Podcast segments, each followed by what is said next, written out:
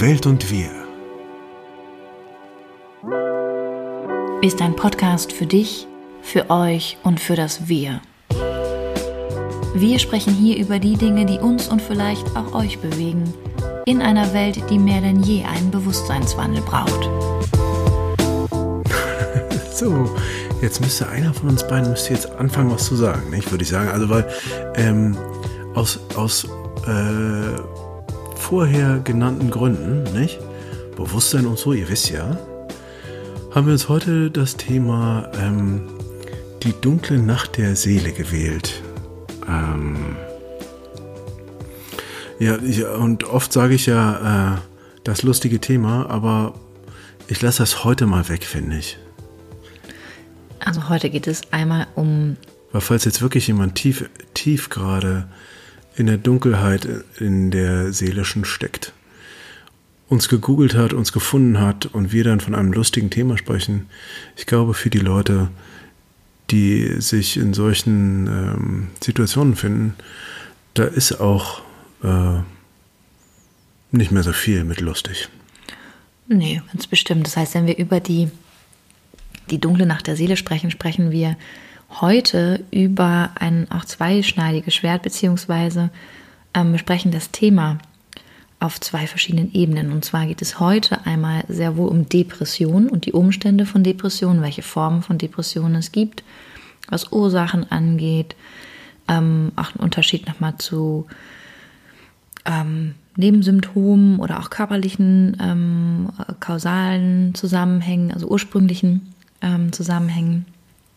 Und ähm, dann halt eben aber auch um das, was wir, wo wir sagen können, Sinnkrise wäre eine Verniedlichung vielleicht sogar von der dunklen Nacht der Seele. Das heißt, ähm, es geht auch ein bisschen um die Mystik, um auch vielleicht eine spirituelle Betrachtung, zu sagen, was bedeutet die Krise denn wirklich, wirklich, wenn es an, ans Eingemachte geht? Und da ist natürlich die Frage dann nach, äh, wie betrachten wir ganz grundsätzlich dieses Leben überhaupt? Ne? Also ähm, ist das eine sinnlose Aneinanderreihung von Ereignissen? Ereignissen? Und äh, ist dieser Körper eine biomechanische Masse, äh, die sich auf irgendeinem so Himmelskörper, der zufälligerweise um irgendwas rumfliegt. Ja, also wenn man das alles so zufällig und, und ähm, nicht zwingend äh, mit Sinn aufgeladen betrachtet, dann könnt ihr eigentlich auch jetzt ausmachen, wenn ihr, wenn ihr das so seht. Nee, dann ähm, solltet ihr unbedingt dranbleiben. Also würde ich euch empfehlen, weil wir, wir versuchen jetzt wirklich diese Gap zu schaffen. Ne, kommt darauf an, wie fest ihr in eurem Glauben seid an diese Dinge. Ja, oder der Überzeugung dann eher. Aber es ist halt, also wenn ihr offen Stimmt, seid. mit Glauben brauchen wir euch ja nicht kommen dann. naja, und das sei, das sei jedem überlassen, ne? Also weil auch wir unterscheiden uns immer wieder und das, davon lebt halt eben auch unser Dialog oder Diskurs. Ähm, und auch einigen wir uns ähm, dann ja wieder ganz gut, kriegen die Kurve füreinander oder werden halt eben auch ähm, überrascht von den Ansichten des anderen. Ja. Also, äh, und diese, diese Gap, die erwartet euch heute vielleicht ein wenig. Es wird auf jeden Fall um nochmal ähm, vielleicht auch Ego gehen. Was ist Ego? Was bedeutet ja, das? Wobei eigentlich ist es keine Gap, sondern eine Zweiteilung, ne?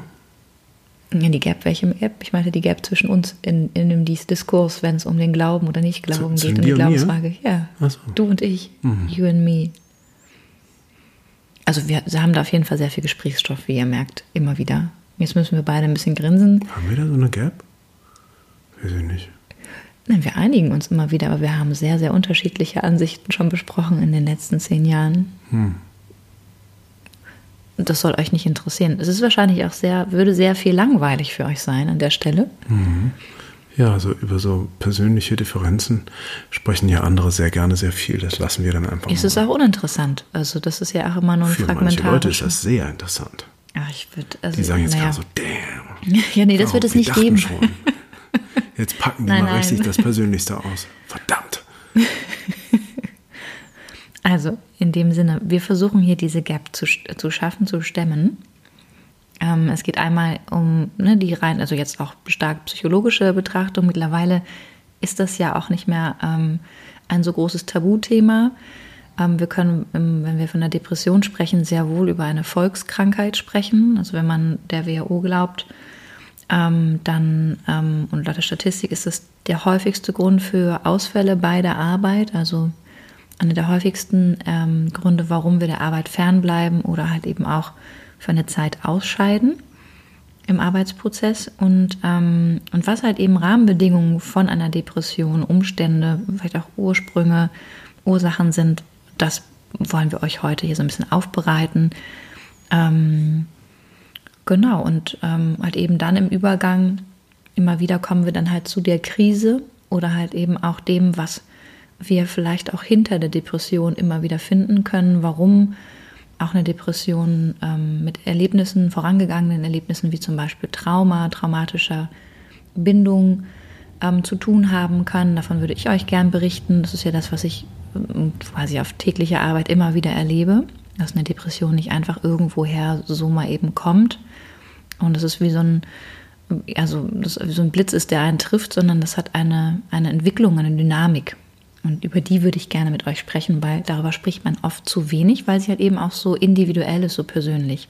Und sie betrifft erst einmal, die Depression betrifft grundsätzlich alle Mitglieder unserer Gesellschaft. Das heißt, sie macht keinen Halt vor ähm, gesellschaftlichen, sozio sozioökonomischen ökonomischen ähm, äh, Unterschieden. Sie macht auch keinen Halt vor dem Alter. Also auch Kinder können ähm, depressiv werden und genauso halt eben auch sehr unterschätzt, auch mitunter die höchste Selbstmordrate, ähm, alte Menschen.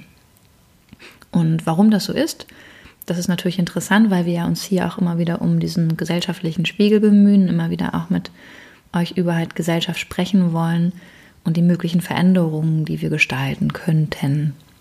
Hm.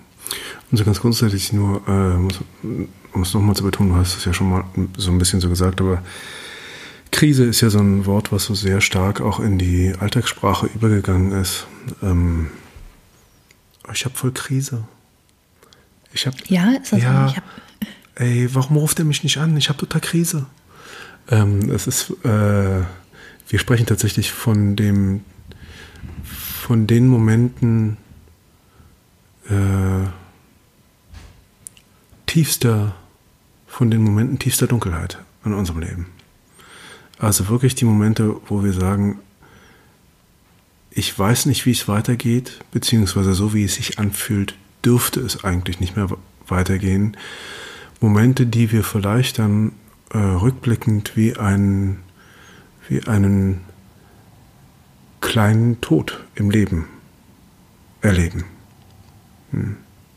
Hm, was ich sehr schön finde, und ich oute mich jetzt als äh, wahrscheinlich so ein bisschen als Esoteriker. Ich kann Esoterik überhaupt nicht ab, aber, aber tatsächlich äh, habe ich mich ein bisschen mit Tarotkarten beschäftigt. Wenn der eine oder andere sich mit dem Tarot auskennt, gibt es die Karte, den, äh, der Tod.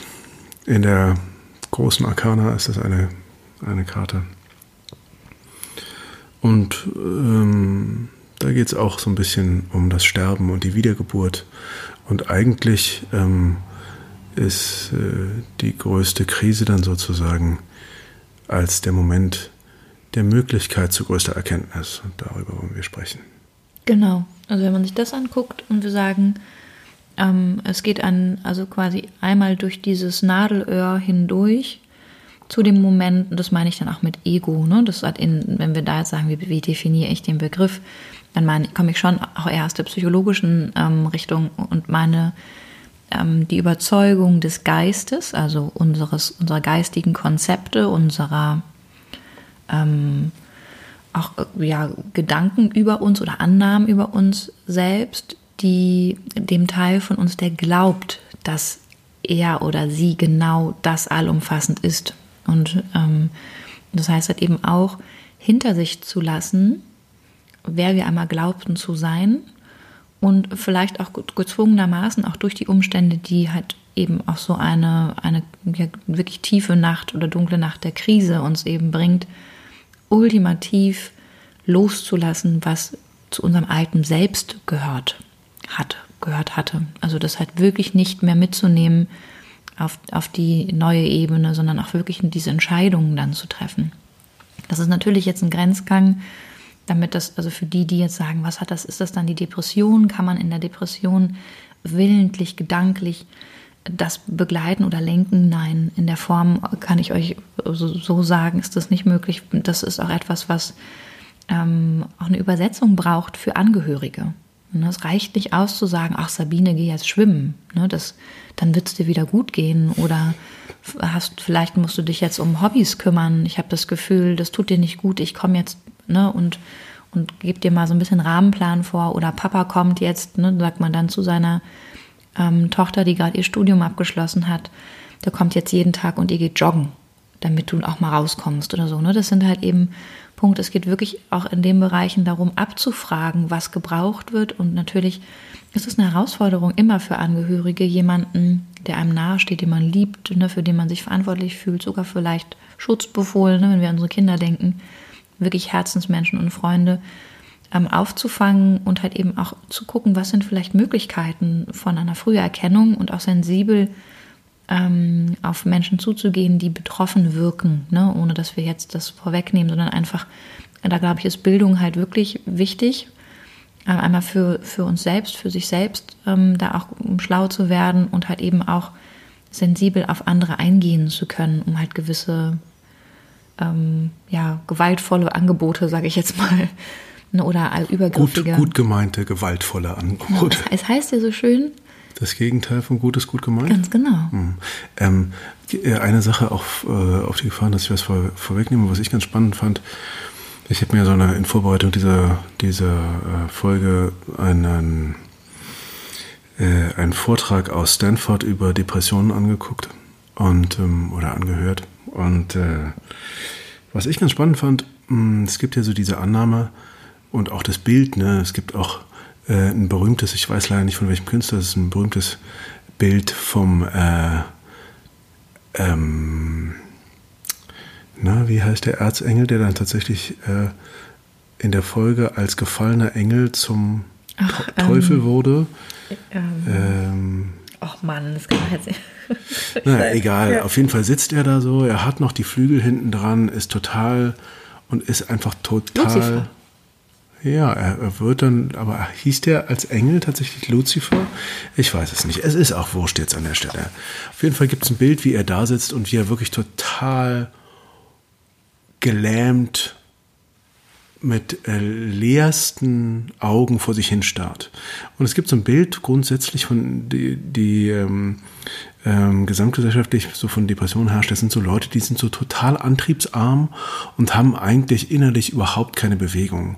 Und was ich ganz spannend fand in diesem in dieser äh, Stanford-Vorlesung ist äh, nur, weil du gerade auch sagtest, ähm, äh, für den Umgang mit solchen Leuten. Ähm, die Hormone, die äh, man sehr stark bei Depressiven findet, sind Hormone, die Anzeichen für Stress sind. Das heißt also, depressive Menschen haben ein extrem hohes Level an Stress. Das heißt, die sind nicht schlapp oder lahm oder sonst irgendwas. Äußerlich ähm, wirkt es so und innerlich geht unglaublich die Post ab und zwar so viel, ähm, dass sie, äh, dass sie eigentlich so ein bisschen, ich äh, finde es immer ähm, vergleichbar mit einer Leuchtstoffröhre, die ja auch äh, wechselstrommäßig, ähm, also eigentlich flackert. flackert da die ganze Zeit was hin und her und es flackert aber so schnell hin und her, dass man meint, es würde gleichmäßig ein Licht brennen. Ähnlich ist es bei dem bei dem Depressiven, wenn man es vergleichbar dann nur in Dunkelheit hatte, ja, ähm, geht, es geht leider nicht umzukehren mit dem Licht. Aber egal, ihr versteht, was ich meine, ja. Also das sind keine Leute, die innerlich unbewegt sind, sondern im Gegenteil höchst bewegt. Das heißt, wenn jetzt in dem, nur weil du dieses Beispiel genannt hast, der Vater käme und immer sagen würde, oder man ständig ankäme und die Fenster aufreißen würde und sagen, Mensch, Kind, du brauchst doch jetzt mal frische Luft endlich. Bei dem, wie das hier müffelt, da musst du, dann ist das einfach nur ein weiterer Stressfaktor für den, ähm, für den Depressiven oder die Depressive ähm, on top of die ganze eh unfassbar starke, hohe Anspannung und ähm, Stress, den sie eh haben. Das ist, finde ich, ein guter Übergang jetzt, weil eigentlich kann man sagen, innerlich, ne? wir sagen innerlich eine hohe Bewegung, das stimmt und es stimmt auch dann wiederum nicht, wenn wir gucken, wie entsteht eine Depression, also aus welchen Erfahrungen. Ne? Ähm, wir haben in der Folge über Angst ähm, ganz stark über das Window of Tolerance gesprochen, wenn ihr euch daran erinnert. Vielleicht du auch. Da ging es um, man kann sich das vorstellen wie ein Fenster, ähm, das wir aufteilen in drei Ebenen. Also die Bottom-Ebene, so diesen Boden, dann die, so das, den mittleren Teil des Fensters und dann den oberen Teil nach oben hin zum Himmel, zum, zur Weite des Himmels hinaus. Und wenn man aus dem Fenster schaut, ihr vielleicht auch jetzt ein Fenster in der Nähe habt oder eine Tür, man hat sich das wirklich so drittelt. Ähm, bei einer Depression ist es halt eben so, dass wir ähm, da sprechen von einer chronischen Erschöpfung eines genauso überaktivierten Nervensystems. Und das entsteht halt eben oft, das ist ein sehr interessanter Aspekt, warum es auch so diese Volkskrankheit ist, die wir jetzt, äh, mit der wir so viel umgehen müssen. Wir in dieser Leistungsgesellschaft uns ähm, eben dieses Thema von, von diesem unbedingt Leisten, das, ähm, das ähm, Glorifizieren von Leistungen und, ähm, und Erschöpfung, über jede Grenze zu gehen, sich durchzusetzen gegen den anderen, es gerockt zu haben, ähm, ultimativ die Spitze anzustreben, all das sind eben Aspekte, wo wir ähm, und keine Pause mehr zu haben. Genau, unser Gehirn ne, kein, so ultimativ überlasten, weil es ist ja einfach mal drei, vier Millionen Jahre alt. Ja also vier Millionen Jahre alt, ähm, um genau zu sein. Das heißt, wir haben Social Media, wir haben Push-Nachrichten, wir haben E-Mails, die reinrauschen. Ich muss sagen, ich habe zwei Handys und zwei Computer, beziehungsweise stimmt nicht, drei Computer mittlerweile. Ähm, sich klar zu machen, was wir eigentlich für Hardware-Möglichkeiten haben, angesurft zu werden. Ähm, und wir verschieben halt eben einen natürlichen Rhythmus und auch einen natürlichen Umgang miteinander. Und das ist halt eben jetzt der Punkt, wenn wir aus so einer Überanspannung, einem überaktiven Nervensystem ähm, irgendwann dahin kommen, dass vielleicht auch nochmal es Aspekte gibt, wo wir wirklich in eine Sinnkrise kommen, wo wir vielleicht auch ähm, eine Arbeitsstelle verlieren, ne? wo wir ähm, unseren, unsere Identifikationsmöglichkeit, wir sind ja oft das, was wir tun, eine Beziehung zu Ende geht, wir einen geliebten Menschen verlieren und loslassen müssen, ähm, es eine Erkrankung gibt äh, innerhalb der Familie. All das sorgt für Stressfaktoren, die auf ein schon wenig reguliertes Nervensystem fallen. Ne? Und wir sind halt eben aber auch, und das muss ich eben sagen, als Traumatherapeutin, auch eine Gesellschaft, die ganz, ganz stark sich noch nicht den Traumaaspekt angeguckt hat. Also gerade in Deutschland haben wir uns auch noch nicht gekümmert, was ist denn mit den Bindungserfahrungen, mit den mit den äh, Büchern wie Jedes Kind kann schlafen lernen, wo Eltern geraten wird, dass sie ihr Kind schreiend im Zimmer zurücklassen. Also das sind, das sind wir bei Bindungstraumata. Ja, das heißt, und das ist noch nicht mal so lange her, das sind die Generation der 1970 Geborenen. Ähm, das will ich nur sagen. Und ich stehe jedes Mal und immer wieder davor und denke, wow, wir haben eben ähm, so viel hier noch zu tun in diesen Bereichen. Eine Depression kann halt sich aufgrund so einer Grundlage von einem Nervensystem, das wenig gelernt hat, reguliert zu werden oder entspannt zu werden, das hat übermäßig in, dieser, in diesem oberen Drittel des Fensters fliegt, irgendwann dahin kommen, dass dieses übermäßig überspannt, überreizt, über, überfliegermäßig unterwegs zu sein, ähm, aus dem, aus dem Toleranzbereich fällt und wir in eine Paralyse, in eine Lähmung ne, übergehen. Und das ist halt eigentlich genau das, was wir, wenn wir hirnorganisch gucken, der ultimative Stress ist. Also es ist ein gestörter Botenstoffwechsel de facto im Gehirn. Ne? Wir, wir merken auf einmal, stimmt was mit unserer Software nicht, wenn eine Depression beginnt. Ne? Und ähm, Schätzungs, äh, nach Schätzungen der WHO ähm, sind es äh, insgesamt in Deutschland ähm, 5, irgendwas, 5,2, Entschuldigung, ich habe da schlecht recherchiert, aber so laut meines gefährlichen Halbwissens müssen es ungefähr 5,2 Millionen Betroffene in Deutschland sein.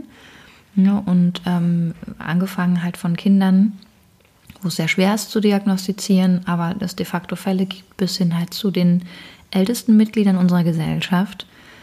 Ähm, und das heißt, wir haben hier eine unglaublich große ähm, Gruppe und müssen dann halt eben nochmal Depressionen auch, also Gruppe von Menschen, die betroffen ist, würde ich damit sagen, und müssen dann nochmal differenzieren, dass es halt dann auch ähm, Unterschiede gibt, über die würde ich gleich nochmal sprechen wollen.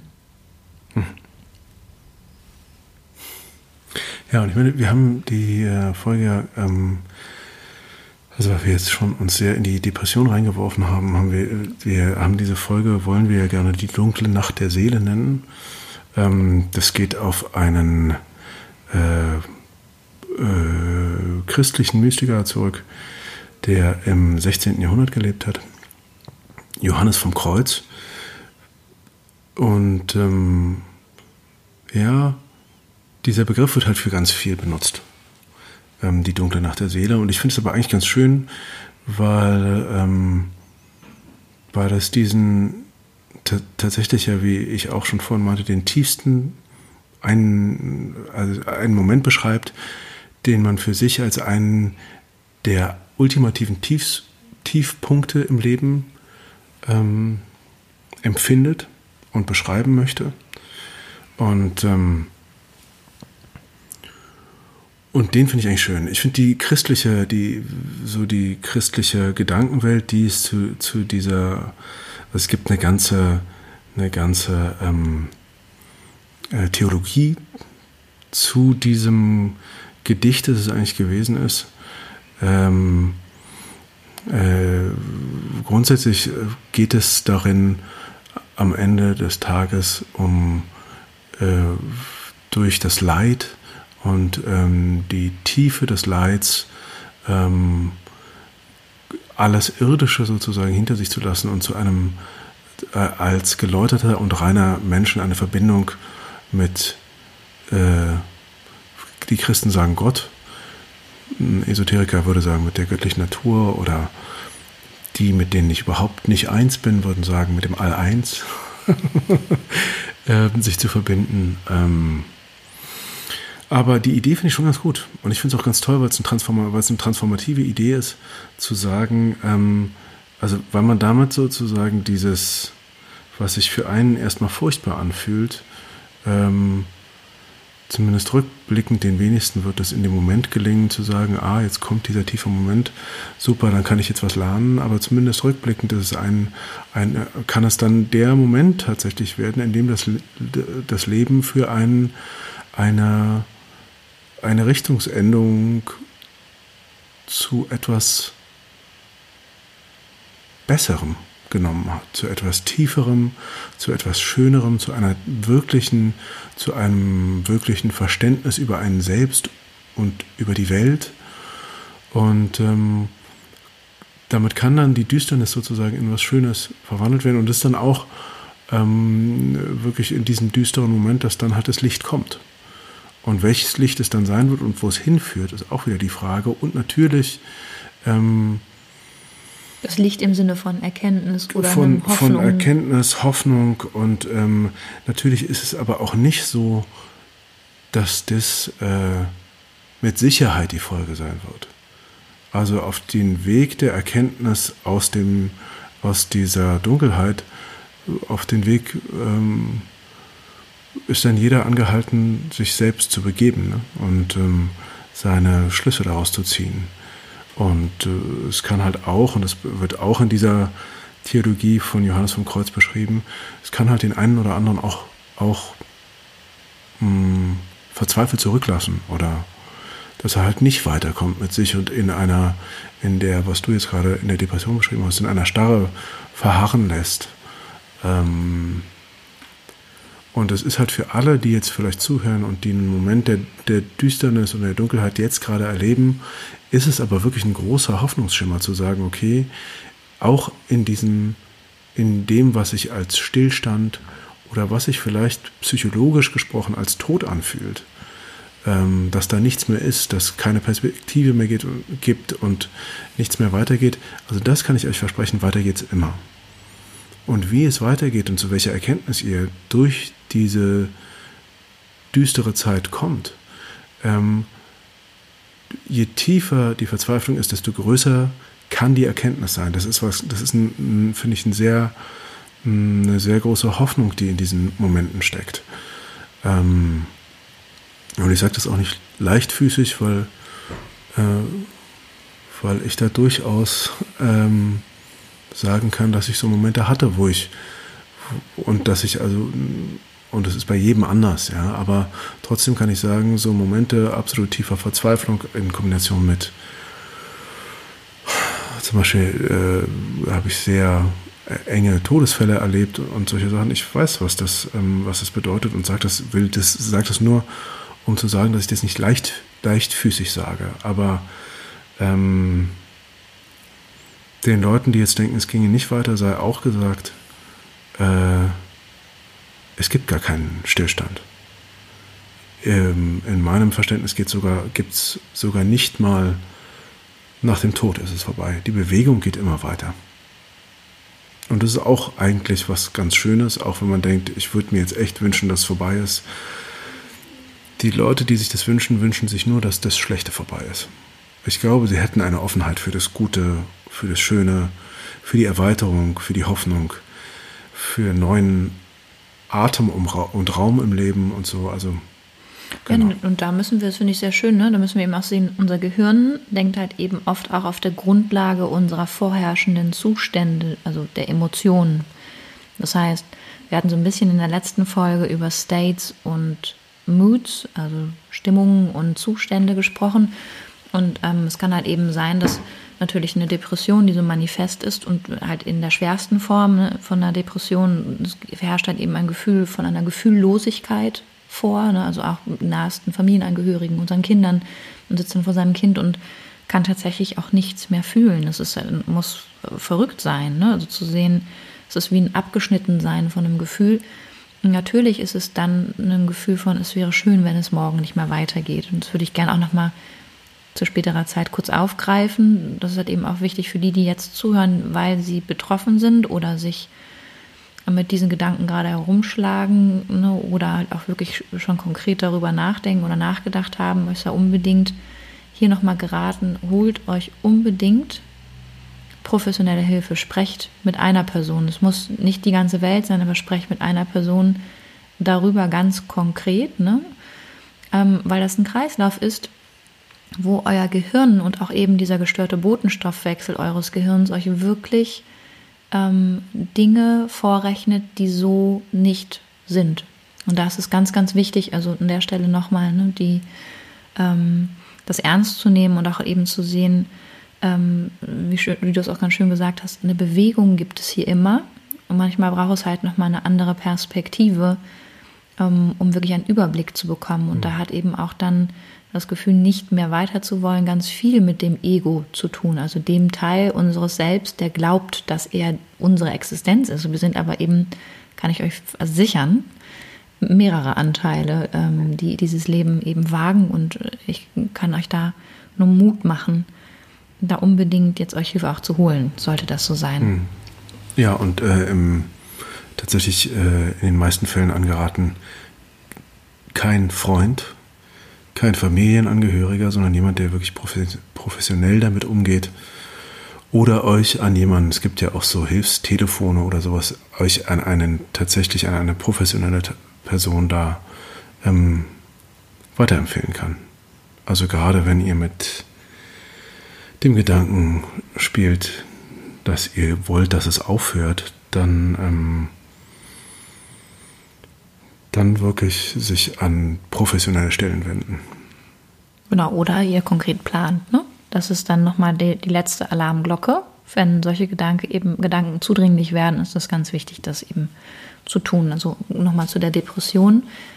Ähm, ganz grundsätzlich, was sind denn eigentlich Ursachen, wie eine Depression entsteht, ist bis heute de facto noch nicht vollständig geklärt. Ich habe vorhin kurz so ange bedeutet, es gibt eben eine gewisse äh, Vulnerabilität, das heißt eine Anfälligkeit für Depressionen. Ganz, ganz grundsätzlich ähm, geht man davon aus, dass es mehrere Faktoren sind, die zusammenspielen, innere und äußere. Dazu gehören eben biologische, es gehören genetische ähm, Umstände dazu, psychosoziale Auslöser.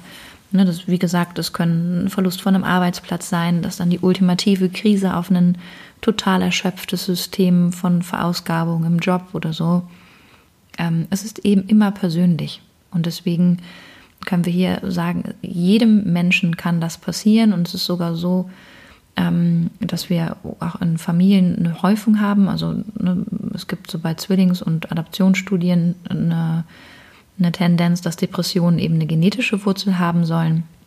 Das heißt, das Risiko, ist, einer Depression zu erkranken, ist bei 50 Prozent höher, wenn Blutsverwandte ersten Grades, also unmittelbarer Familie, eine Tendenz haben oder eine Erkrankung hatten. Also ja, wobei man gerade in dem Fall auch sagen muss, ähm, ist es Genetik oder ist es Umfeld, ne? Ganz genau. Und deswegen sagt man halt die Wahrscheinlichkeit, dass zum Beispiel ein Kind von, also Risikofaktor Kind, ne, also anders, das finde ich jetzt schon wieder so, so verwissenschaftlicht an, aber gehen wir davon aus, eine Mutter leidet an einer depressiven Störung, auch wenn die vorübergehend ist und in eine wichtige Entwicklungsphase des Kindes fällst, also erstes bis drittes Lebensjahr oder bis zum fünften, dann ist das natürlich ein Risikofaktor für das Kind. Ja. Ne, unmittelbar ähm, verletzt das halt eben auch Bindungsstrukturen ne? und das ist halt dann auch ein Teufelskreislauf, der in Schuld fühlt, führt oder eben auch in, in die Projektion und so, das ist schwierig. Das heißt, das sind erstmal so Ursachen- und Risikofaktoren, diese sogenannte Vulnerabilität, also diese Anfälligkeit, ähm, die ähm, ist immer individuell. Das heißt, sogar wenig Stress kann eine Depression auslösen. Es muss nicht immer auch der Hammer sein. Ne? Das kann sogar nach einem Urlaub. Also zum Beispiel der Klassiker, jemand hat seine Disk geschrieben oder halt eben auch einen wichtigen beruflichen Erfolg äh, gefeiert, geht erstmal auf Weltreise für zwei, drei Monate und kommt zurück und kehrt zurück in seine vier, eigenen vier Wände und bekommt einen Knick. Das heißt, das zum Beispiel kann auch äh, ein, ein Auslöser gewesen sein, also aus der ultimativen Erschöpfung noch unglaublich viel Tolles erlebt, sich richtig nochmal ähm, ähm, nachgeholt, was man so nachholen wollte. Und auf einmal stellen wir fest, irgendwie ist es gerade, verlieren wir unser Gefühl oder wir fühlen uns, das ist halt die häufigste, der häufigste Beginn einer Depression, wir fühlen uns irgendwie überfordert mit all dem, was der Alltag auf einmal so hat. Die Anrufe, die reinkommen, die Freunde, die irgendwas wollen, ähm, die E-Mails, die Briefe, die Post. Und wir merken, Alltagssituationen sind für uns schwierig zu handhaben. Wir entwickeln Schlafstörungen, sind nachts wach, tagsüber ähm, wollen wir eigentlich am liebsten schlafen oder haben Morgentief. Ähm, wir verlieren das Gefühl für uns und unseren Wert oder auch unsere Lebensfreude. Ne? Essstörungen sind doch häufig. Essstörung, Appetitlosigkeit. Und dann kommen wir halt eben zu den körperlichen Symptomen oder auch den somatoformen Störungen, ne, die aus einer Depression kommen. Ähm, Magen- und Darmprobleme ähm, und ja eigentlich auch dann perspektivischen Entwicklungen zu chronischen Beschwerden, die eigentlich keine organische Ursache haben. Auf einmal ist der Darm die ganze Zeit am Funken. Ähm, wir haben natürlich auch immer noch so eine Komorbidität, also zusätzliche psychische Erkrankungen mit, also Menschen mit Depressionen leiden häufig auch noch an weiteren psychischen Störungsbildern. Alkoholismus oder Drogensucht ist ein Thema, ne? Zwangsstörung, Angsterkrankungen, Persönlichkeitsstörung, Essstörungen sind dann wieder dabei. Also das sind alles so Dinge, die können eben mitlaufen und körperliche Beschwerden. Ähm, ganz klar ähm, auch Herz-Kreislauf-Beschwerden. Es kann sogar sein, dass jemand, der mal einen Herzinfarkt hatte, daraufhin reaktiv eine Depression entwickelt, weil es auch ein Wechselspiel ist zwischen körperlicher Bedrohung und Auseinandersetzung mit dem ultimativen Ende unseres Lebens und halt natürlich auch einer potenziellen weiteren Bedrohung durch die Unbekannte. Ne? Das heißt, da können wir halt eben auch in einen psychischen Ausnahmezustand kommen, weil sich das so anfühlt wie ein Damoklesschwert, das über uns schwebt und nicht gehen will. Ne? Also, das, also ihr kriegt vielleicht ein Gefühl dafür, ne? Sexuelle Unlust, also das Gefühl auch gar nicht mehr sich zu fühlen, ne? Also alles, was so die Sinnlichkeit, ähm, die, die Farbe in unserem Leben, ähm, die, die Schwingungsfähigkeit, also die Beweglichkeit in unserem Gefühl nimmt ab. Ne? Das merkt man bei Depressiven, das ist eben auch ein klassisches Kriterium für eine Diagnose eine, also das heißt dann immer verminderte Schwingungsfähigkeit ne, im Fachjargon zwischen Therapeuten, die sich auch austauschen oder halt eben auch für eine Klassifizierung ist das angesetzt. Das heißt jemand, der relativ monoton reagiert oder wirkt oder sogar ähm, verzögert. Ja, das, so, du hast vorhin dieses Beispiel gebracht, der Vater, der reinkommt und sagt, so, jetzt mache ich mal das Fenster auf, komm, steh auf, Etty Traut aus dem Move oder was hast du gesagt? Ne? Das sind halt dann, und das stimmt, in dem Augenblick erlebt ein Mensch erst einmal ultimativen Stress und natürlich auch nochmal Schuld und Druck, was wiederum stärker wieder in diese Stressspirale und Überforderung führt, ne? von ich krieg's irgendwie aber nicht hin. Ja, und noch eine größere Abkapselung dann wahrscheinlich. Wo man dann sagt, okay, jetzt muss ich mir das hier auch nicht nochmal jedes Mal geben, mich mit irgendwelchen Leuten zu treffen und mir sagen zu lassen, was ich machen soll, was ich mich nicht machen soll oder wo es lang geht oder die ja dann alle nur helfen wollen. Und es gut meinen dann. Und ne? es gut ja. meinen. Als Gegenteil von gut. Und ich glaube, ein wichtiger Faktor, der oft unterschätzt wird, ähm, ist jetzt bei der Betrachtung von der Depression ein, ein, ähm, die erlernte Hilflosigkeit. Die erlernte Hilflosigkeit haben wir auch im Thema von der Angst oder zum, zur Podcast-Folge zur Angst mal kurz besprochen. Dass man sich wirklich wie einen Teufelskreislauf eben auch vorstellen kann. Das heißt, gehen wir davon aus, dass wir ähm, eben aus, wir wissen ja mittlerweile so ein bisschen, dass es verschiedene Faktoren gibt, die zu einer Depression oder einer depressiven Episode führen können, vorübergehenden depressiven Zustand. Ähm, und so kann es halt aber eben sein, wenn wir in, den Bereich gehen von schwerwiegenderen depressiven ähm, Störungen, ähm, die sogar sich chronifizieren können, dass ein Mensch, der immer wieder feststellt, und wir haben ja ne, davon gesprochen, es geht hier auch wirklich um Botenstoffwechsel im Gehirn, der gestört ist. Ne? Wir haben ähm, das Gefühl, in, in, irgendeiner Form gibt es Bereiche, wo wir uns ultimativ ähm, nicht mehr fühlen, Schlafstörungen ähm, erleben, Verlust von einem Selbstwert, äh, heftige körperliche ähm, Somatisierungsstörungen, ne? Schmerzen, Verspannungen, manchmal sogar ein Tinnitus oder halt eben sogar auch Sichtveränderungen, Kopfschmerzen, ne? also ganz hohe Stress, Belastungssymptome. In diesen Bereichen wir immer wieder versuchen, Anregungen von außen umzusetzen oder wahrzunehmen, auch über manchmal auch therapeutische Angebote und feststellen, es hilft uns nicht. Wir kommen nicht weiter.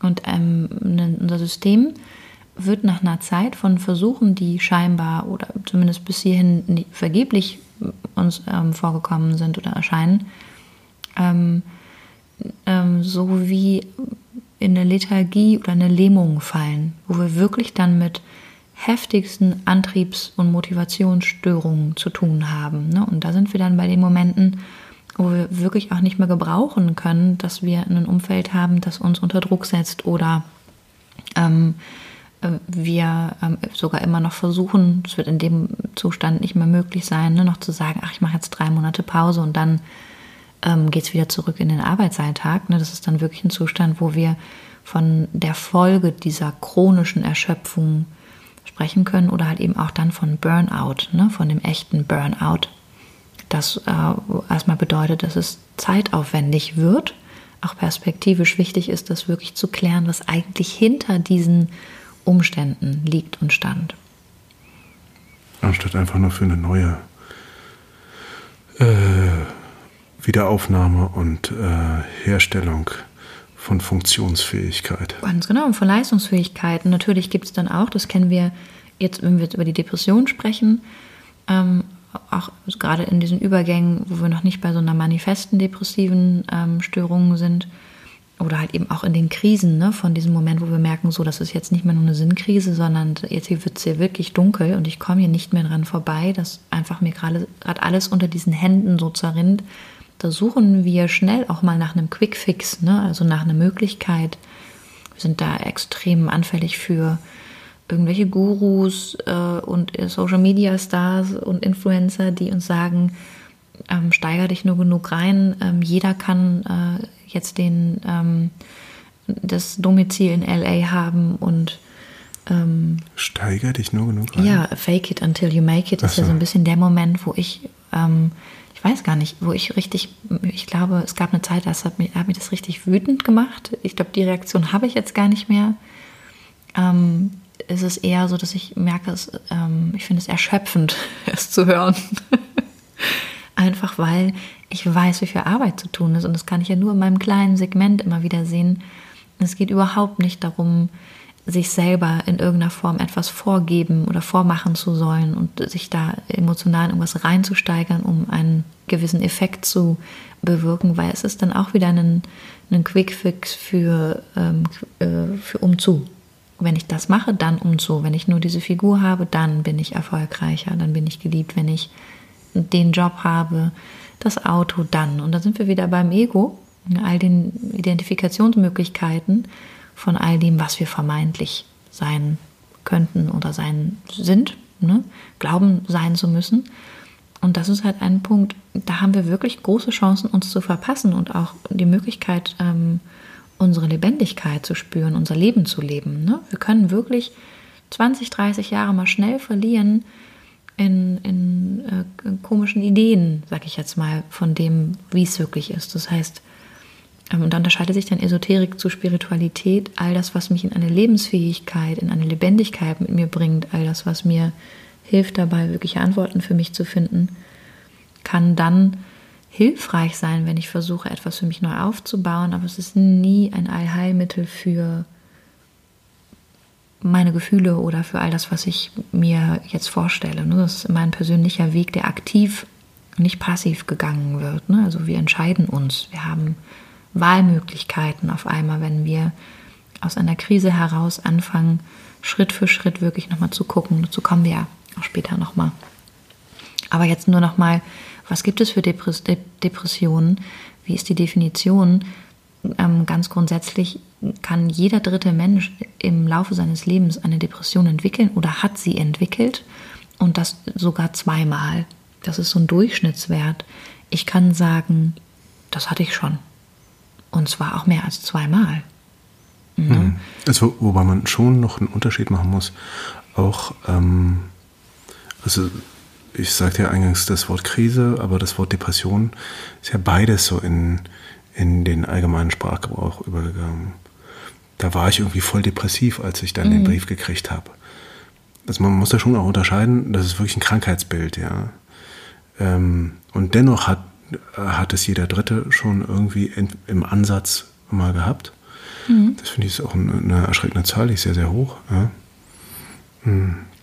Und man müsste da eigentlich auch gesamtgesellschaftlich mal über, ähm, über die Kultur, in der wir leben, nachdenken. Aber es ist tatsächlich nicht der Moment von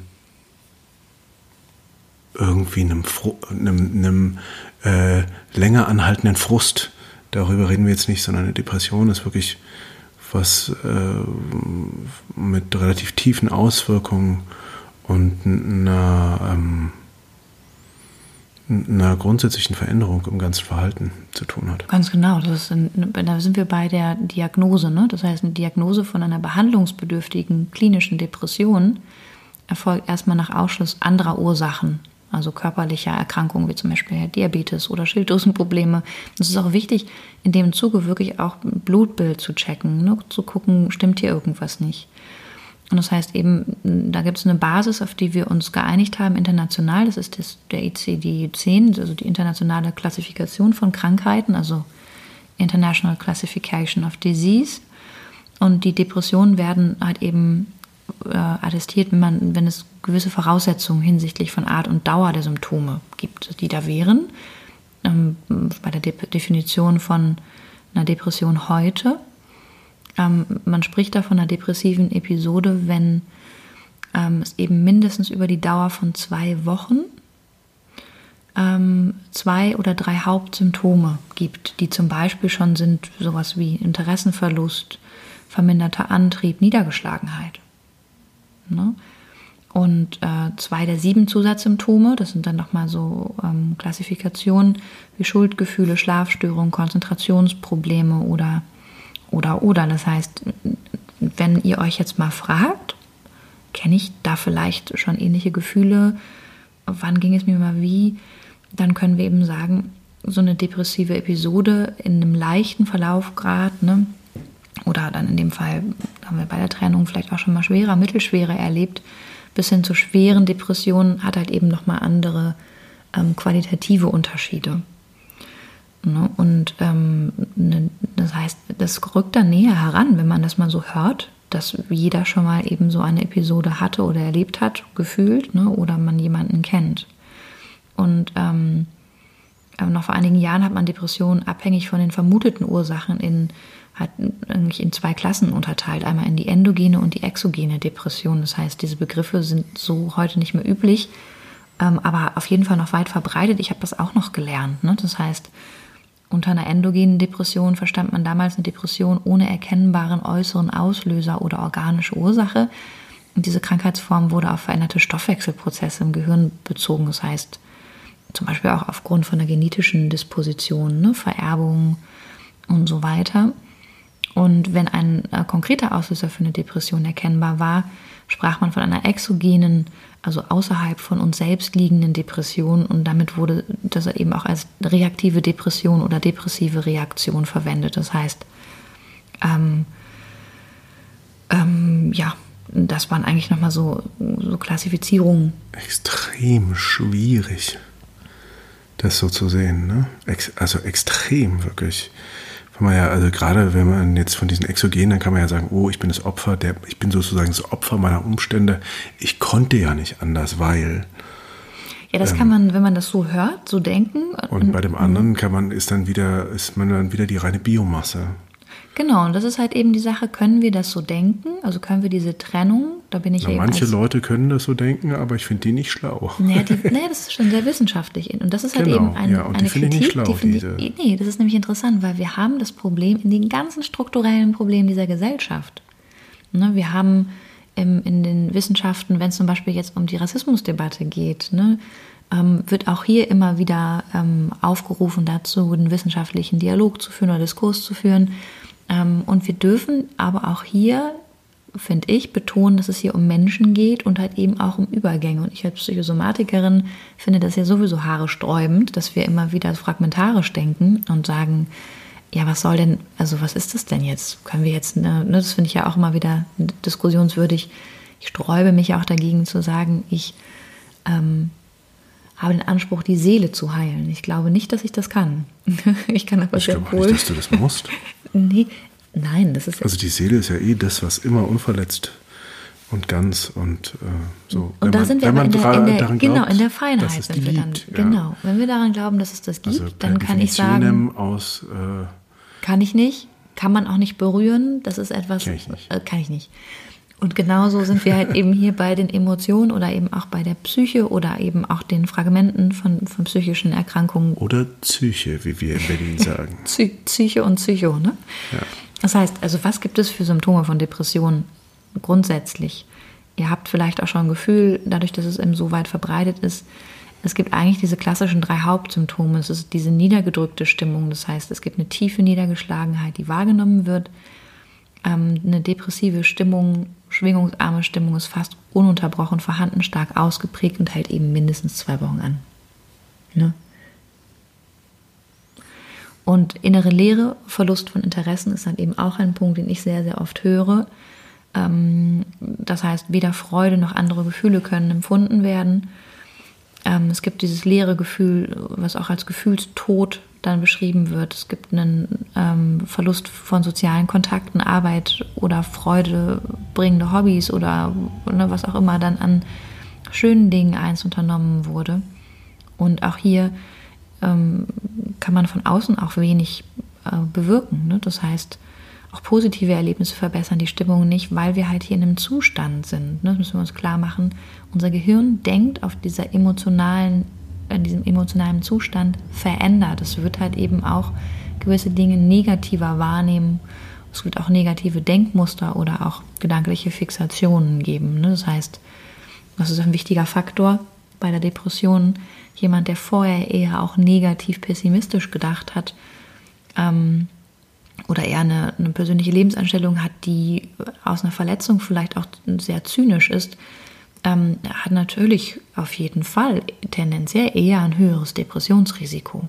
Ja, das heißt, jemand, der schlecht von sich selbst und der Welt denkt und für die Zukunft per se erstmal eher schwarz sieht oder deterministisch, wird eher eine Tendenz haben, auch eine depressive Episode oder ein Störungsbild zu entwickeln. Ein gutes Selbstwertgefühl, erstmal eine, eine positive, offene, neugierige Ausrichtung schützt natürlich auch vor, von einer Krise, weil wir eine andere Resilienz entwickeln können, entwickelt haben. Ne, also eine Widerstandsfähigkeit. Wir haben über Stress als Auslöser gesprochen. Ähm, Stress halt eben deshalb, weil das ist ein anderer Erklärungsansatz. Da geht es nochmal um Hormone wie ähm, ja, Stresshormone, Adrenalin, Noradrenalin und Cortisol. Und ähm, bei depressiven Menschen, jetzt kommt das Baby von, haben wir eben einen höheren Cortisolspiegel festgestellt. Das heißt, das ist das Hormon, was vor allem chronischen Stress anzeigt. Ja, das ist eben ein, ein, Punkt. Wo wir jetzt hier bei dem Botenstoffwechsel im Gehirn, ich habe ihn zwei oder dreimal heute erwähnt, ähm, sind Nervenzellen im Gehirn kommunizieren untereinander eben über elektrische Impulse. Und Botenstoffe, das sind so, sogenannte Neurotransmitter, die haben eben beide Fähigkeiten und die bilden Schaltkreisläufe. Das kann man sich wie damals im Physikunterricht vorstellen. Es gibt einen Kreislauf, der wiederum. Das kann ich mir nicht vorstellen, kann ich mich nicht daran erinnern. Kannst du dich nicht erinnern? Ja, also selbst ich hatte immer eine 4 in Physik. Ich weiß gar nicht, wieso ich ja, das noch so erhalten. Ich auch. Ja. Habt ihr das nicht auch gemacht? Ihr habt das doch bestimmt gemacht mit diesem Wechselstrom und dieser Batterie und so. Mhm. Ne? Nee. Irgendwas war da. Ja, also auf jeden Fall ein Hirnstoffwechsel hat, also Neurotransmitter bauen Kreisläufe, die sind Gefühlen zugeordnet. Also jedes Gefühl wird so einen Kreislauf in eurem Gehirn erzeugen. Je häufiger wir ungute negative Gefühle empfinden, desto stärker wird halt eben dieser Kreislauf bewertet. Das ist wie so ein SEO, so ein Search Engine ähm, ähm, ähm, Optimizer. Optimizer, der halt so eine Qualifikation vornimmt. Wie oft wurde dieser Gedanke gedacht und dieses Gefühl? Das heißt, es wird halt vor allem quantitativ bewertet. Dieser Hirnstoffwechsel ist während einer depressiven Episode verändert. Und so könnte eben ein ähm, gestörter Noradrenalin- oder Serotoninspiegel im Gehirngewebe für eine Depression mitverantwortlich sein. Ähm, wir müssen aber ganz, ganz grundsätzlich festhalten, neben ne, dem Therapieversuch von Psychopharmaka und einer, einer medikamentösen Beantwortung von Depressionen oder halt auch depressiven Episoden, ähm, die Frage nach dem Warum ist noch nicht geklärt. Wir können dann zwar chemisch übersetzen, wie so etwas funktioniert, können aber eben auch festhalten, traumatische Erfahrungen, zum Beispiel auch frühkindlich traumatische Erfahrungen, die wir nicht mehr erinnern, sorgen schon für eine Veränderung unserer Hirnstruktur per se. Das heißt, es geht jetzt auch in den neuen Forschungen und wissenschaftlichen Erkenntnissen aktuell darum, wirklich viel, viel stärkere Arbeit auch in der Empirik, in der Entwicklung ähm, von anderen Angeboten, persönlichen Angeboten für die Arbeit mit und am Gefühl oder der Aufarbeitung von, von Stress ähm, zu arbeiten. Das ist natürlich dann spruchreif, wenn wir anfangen, auch unseren Leistungsanspruch zu verändern an diese ökonomische Kraft eines ähm, Mitgliedes dieser Gesellschaft. Ne? Also wir haben einen, das ist nach wie vor einfach ein Trend, der, ähm, der uns auch pusht, in diese ultimative Erschöpfung gehen zu wollen, weil wir da Identifikationsmöglichkeiten finden, da wir ähm, dann wenigstens sagen können, wer wir sind, ne? durch das, was wir schaffen und tun und was wir uns alles kaufen können. Mhm. Und das ist halt eben, da hast du total recht, immer wieder jetzt, wenn wir auch heute darüber sprechen, ja, was ist es dann im Kern, ne? wenn wir über die Seele sprechen? Ähm, ähm, was ist mit der Frage zu dem tiefsten Kern, also wenn wir über die, die dunkle Nacht der Seele als eine Phase in unserem Leben sprechen, ähm, die erstmal alles verändert und vielleicht auch alles in Frage stellt. Mhm. Ja. Na, also ja, und ich finde auch, was da dann spannend ist, weil also die Frage ist, vielleicht der eine oder andere, der zuhört, ähm, stellt sich die Frage, ja, was kann ich denn jetzt machen? Und das ist ganz spannend. Ich habe ich hab mal tatsächlich, als ich in so einer sehr krisenhaften Situation war, hat jemand zu mir gesagt, weißt du was? Also weil ich dann meinte so, ey, ich habe doch alles versucht, ich habe doch alles gemacht, ich habe über alles nachgedacht, ich weiß einfach nicht mehr weiter. Und dann meinte, siehst du, und genau das kannst du jetzt als allerallererstes mal richtig fühlen. Weil es für uns so einen Impuls gibt, ähm, zu sagen, ähm, was kann ich denn jetzt machen? Was soll ich denn jetzt machen, damit es weggeht? Damit ich wieder funktionieren kann. Und ich glaube eben in diesem Moment, in, also erstmal fand ich den Vorschlag furchtbar, weil ich habe mich ja eh schon scheiße genug gefühlt. Und trotzdem war das ein Moment, erstmal anzuerkennen, dass ich gerade an einem, an einem ultimativen Tiefpunkt bin. Und dass ich gerade mal einfach für einen Moment loslasse und sage, okay, ich bin jetzt hier, an diesem Tiefpunkt. Und ich weiß wirklich überhaupt gar nicht mehr weiter. Und ich versuche es jetzt auch gerade mal für eine Zeit endlich mal nicht. Das war für mich eine, auf eine Art eine Erleichterung. Das war auch ganz, ganz furchtbar. Ich gebe zu, es ist auch die eine oder andere Träne geflossen. Gut, ja. Aber ähm, ich glaube, das ist was, was auch überhaupt nicht in dieser Zeit, wo es immer schneller, höher, weiter, ist es erstmal ein total absurder Vorschlag. Aber ich glaube, das ist wirklich wichtig an dieser Stelle, ähm, einen Moment des Innehaltens zu haben und anzuerkennen, ähm, dass man an einem Tiefpunkt angekommen ist und wieder sich und das wirklich als Aufgabe richtig durchzuempfinden in aller Konsequenz und Tiefe und äh, auch dem, dem Grauen sozusagen dann mal nachzuspüren, dass man da gerade in sich empfindet. Und, ähm, und ich glaube natürlich aber nur, wenn man sich dann nicht da reinfallen lässt, um darin zu baden, sondern wenn man sagt, ich erkenne das als Prozess jetzt an.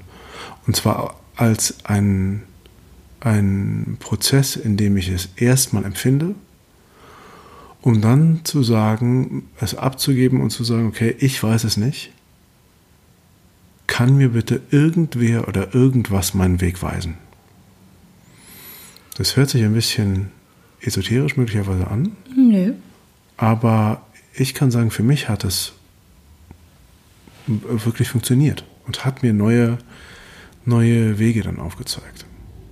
Wir müssen hier nochmal differenzieren. Ne? Jemand mit einer schweren Depression wird das nicht können. Ne? Das heißt, in mhm. dem Augenblick kann es sein, dass das eine Phase war, ne? die, wo du in eine ultimative Krise gekommen bist oder auch ihr, die zuhört. Jemand wirklich mit einer so stark manifesten Depression wird da Schwierigkeiten haben, das für sich als Aufbruch und nicht als Zusammenbruch zu erleben. Ne? Ähm, einfach auch das Durchempfinden wird da auch schon schwierig, da es dieses Gefühl der Gefühlslosigkeit gibt. Ne? Hm. Ähm, und dennoch auf einer anderen Ebene, glaube ich, ist das halt ein Punkt, den wir erreichen müssen, sogar tatsächlich, also es nicht zu wissen, wie, um wirklich sicher zu gehen, dass das Neue beginnt, dass ab hier ein Moment entsteht, der wirklich ähm, ein Weg ist, der nichts mehr mit den alten Überzeugungen und den Konzepten, unseren alten Identifikationen zu tun hat. Und das macht erstmal Angst, ist ungemütlich aber das Zulassen und diesen inneren Zuständen Raum zu geben, finde ich großartig. Ne? Für jemanden, der jetzt in einer Krise steckt, die ähm, ähm, und, und äh, da halt eben nicht in so eine manifeste Depression ähm, gerauscht ist, kann das halt eben jetzt ein, ein Moment sein, wo wir auch wirklich sagen, es ist eine Einladung, auch die Erwartungen an dich selbst zu reduzieren. Das heißt, erstmal auch zu sehen, es geht nicht mehr darum zu leisten oder hart zu sich zu sein, durchzuhalten, sondern wirklich das Gefühl fließen zu lassen, also die verschiedenen Mittel auch zu finden, kreative Möglichkeiten zu finden über einen Sinn oder einen Zweck oder einen Nutzen oder eine Orientierung, ähm, sich sinnlich anzunähern. Ne? Das heißt, ohne Ergebnis, das Ergebnis ist erstmal irrelevant, es geht um den, den Prozess, dieses, diese Bewegung, dieses Aktive aufzunehmen. Und das ist halt etwas, was zutiefst menschlich ist, weil wir sind Millionen von Jahren eben so ähm, bis zu diesem, Tag, zu diesem Tag gekommen. Wir haben ähm, unfassbares Leid bis hierhin überwunden und das ist eben ein ganz wichtiger Prozess.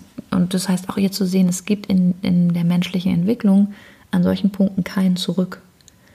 Es ist ein, ein Aspekt von einer totalen Veränderung. Das heißt, auch wenn wir versuchen, immer wieder in alte vermeintliche Sicherheiten zu schlüpfen oder ähm, Wissen, Weisheiten, Situationen, Beziehungen, Orte oder was auch uns immer Sicherheit mal vermittelt hat, halt eben aufzusuchen. Wir wollen es sogar dann auch wieder haben, verzögern wir aber auch oft einen unangenehmen Prozess. Ja, ähm, das heißt, sich wirklich auch hier in dieser Auflösung dem hinzugeben und zu sagen, ich definiere in dem Moment, ne, wo ich jetzt loslasse, auch wohin ich will. Das heißt, es wird gar nicht so einen großen Übergang geben wo wir im, in der bodenlosen Leere verschwinden, sondern es wird sicherlich einen Übergang geben, der sich ungewohnt und ungemütlich anfühlt, der sich auch manchmal leer anfühlen kann, weil er eben noch nicht definiert ist. Das heißt aber nicht, dass da was ist. Das heißt eben nur oft nicht, dass wir es noch nicht erkennen können, weil es unbekannt ist. Ne? Hm. Es ist aber vorhanden. Das heißt, es ist, erfordert eine völlig neue Art und Weise in dieser Krise ähm, zu denken. Und dafür brauchen wir zuverlässige Selbstreflexion und vor allem Rhythmus. Das heißt, Tagesstruktur, Möglichkeiten, uns mit unseren Gedanken auseinanderzusetzen, zu gucken, was liegt hier in mir. Ich bin da ein großer Vertreter von dem inneren Dialog, also wirklich zu schreiben, Gedanken zu sortieren, sich Ziele auch zu setzen, ne, die, wie gesagt, nichts mit Leistung zu tun haben, eher mit der Selbstreflexion, mit dem Austausch deiner Gefühle und dir, deinen Bedürfnissen nach Sicherheit, nach Schutz, nach Geborgenheit, nach Kontakt. Ja, damit können wir diesen Übergang oft auch gestalten und dann einen Bezug auch nehmen zu Körpergefühlen, weil die schaffen Veränderungen. Der Körper trägt uns durch den Wandel. Das ist nicht das, was wir glauben, sondern denken oder reflektieren. Das Gefühl und der Körper schaffen Veränderungen. Und damit eben auch sogar Botenstoffe im Gehirn. Ne, weil auch die verändern sich auf der Grundlage dieser Empfindung und auch der der neuen Erfahrungen. Ne? Das ist ein Gewitter der, der, ähm, des Gehirns, ne? zu sehen, wir, wir kommen in andere Umgänge. Ähm, und wenn wir das tun, in Anlehnung an unsere Bedürfnisse, gewinnen wir Vertrauen zu uns und auch oft Vertrauen zu uns selbst zurück. Und wir schaffen damit eine Selbstsicherheit, also ein Selbstvertrauen, eine Sicherheit und damit eben auch die Freiheit, wirklich die zu sein, die zu werden, die wir sein wollen. Hm.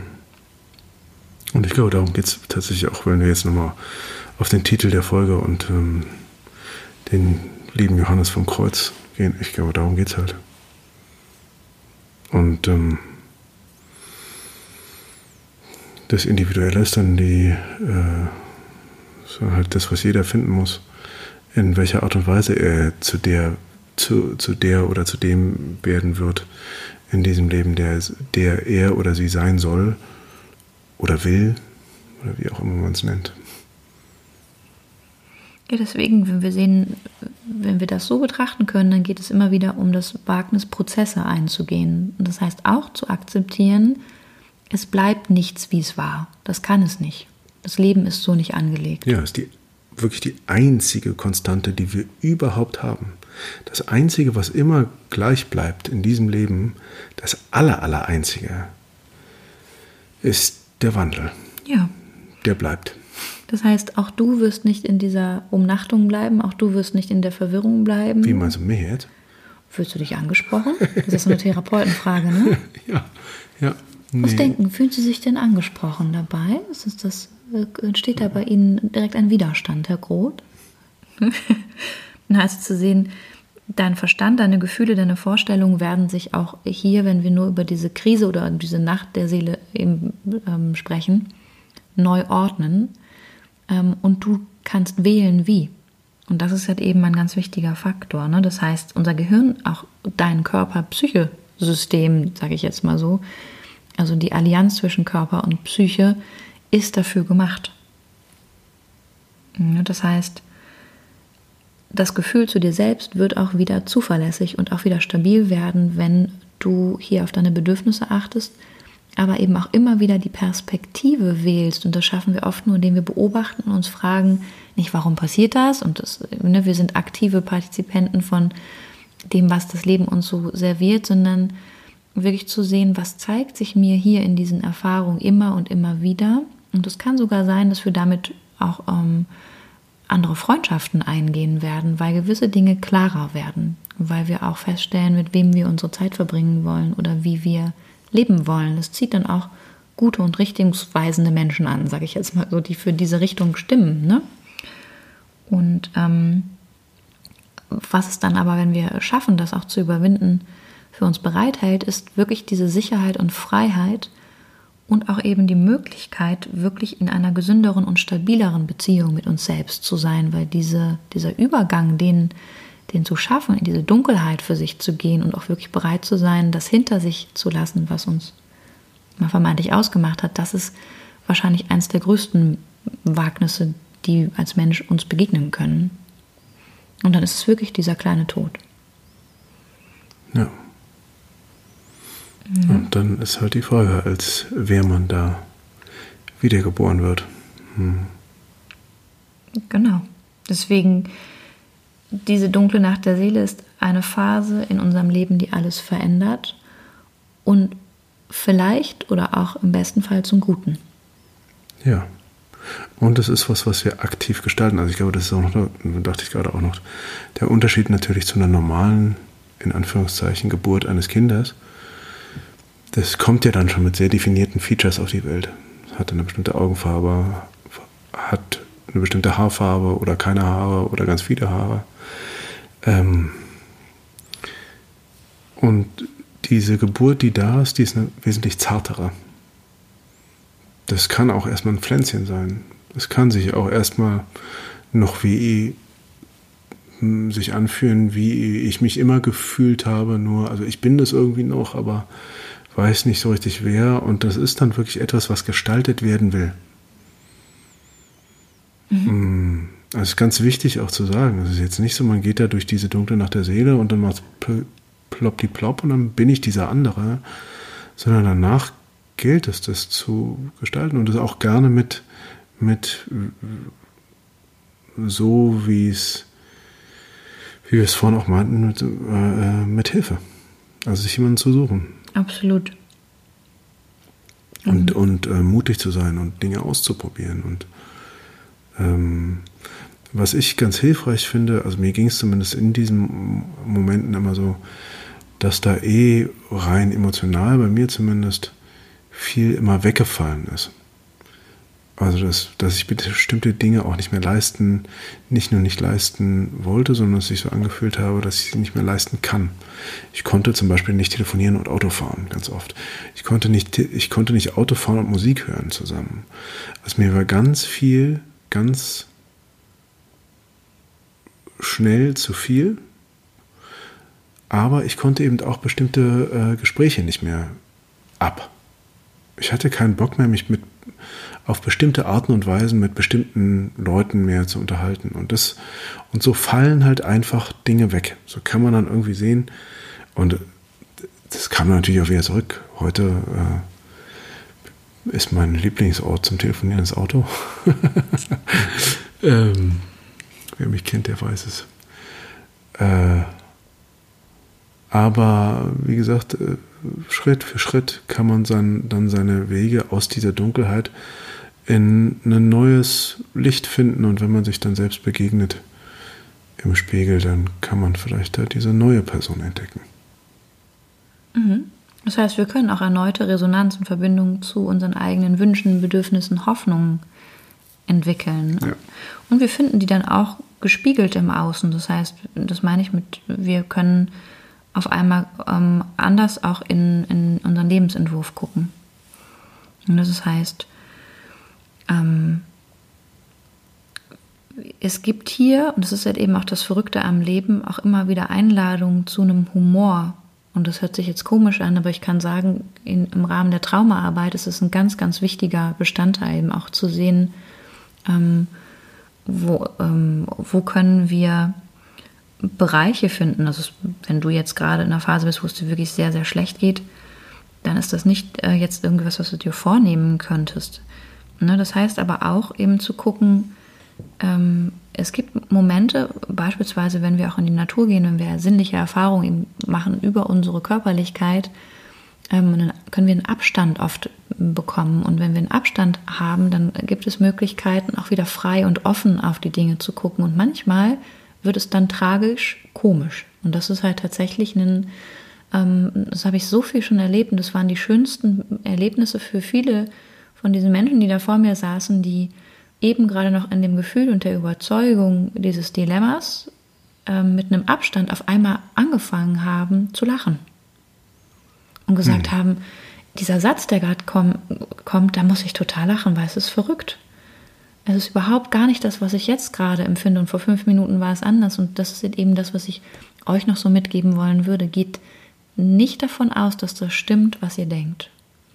Geht davon aus, dass das Gehirn Millionen von Jahren alt ist und dass es halt eben genau auf der Ebene, also auf der, mit der Brille denkt, auf der es jetzt gerade eben auch, ja, biochemisch im Botenstoffwechsel des Gehirns gedacht hat. Das heißt, auf dieser Grundlage antizipieren wir. Guckt, wenn ihr könnt, wo ihr neugierig werden könnt für das Leben, für eure Lebendigkeit, für ähm, den Kontakt zu einer Natur, zu einem Menschen, ähm, der euch gut tut. Und es gibt immer irgendwie einen Menschen für einen Menschen. Sucht euch diesen einen Menschen. Also im besten Fall wirklich professionelle Hilfe, weil das erstmal die sichere Variante ist. Aber sucht euch diesen einen Menschen. Wir müssen das nicht alleine tun. Wir sind Menschen, das dürfen wir nicht vergessen. Und Menschen brauchen einander. Wir brauchen einander. Hm. Ja, das finde ich eigentlich ein, in dem Sinne. ein sehr schönes Schlusswort. Lasst Dann es euch gut Sinne, gehen. Genau, lasst es euch gut gehen. Ähm, wie immer, kurzer Hinweis auf Instagram und äh, wenn ihr uns dann Kommentare da lassen wollt, dann freuen wir uns immer sehr über einen regen Austausch. Wir hoffen, dass es euch gefallen hat, dass es euer Bewusstsein erhoben hat, allen Leuten, die eine, die das vielleicht äh, bekriselt gehört haben, dass die sich ähm, äh, vielleicht Anregungen gekriegt haben, wie sie aus dieser Krise sich herausarbeiten können. Ich drücke euch die Daumen und ähm, es hat mich sehr gefreut, dass ihr wieder zugehört habt und alles Liebe und bis bald. Von ganzem Herzen. Tschüss. Bis bald. Tschüss.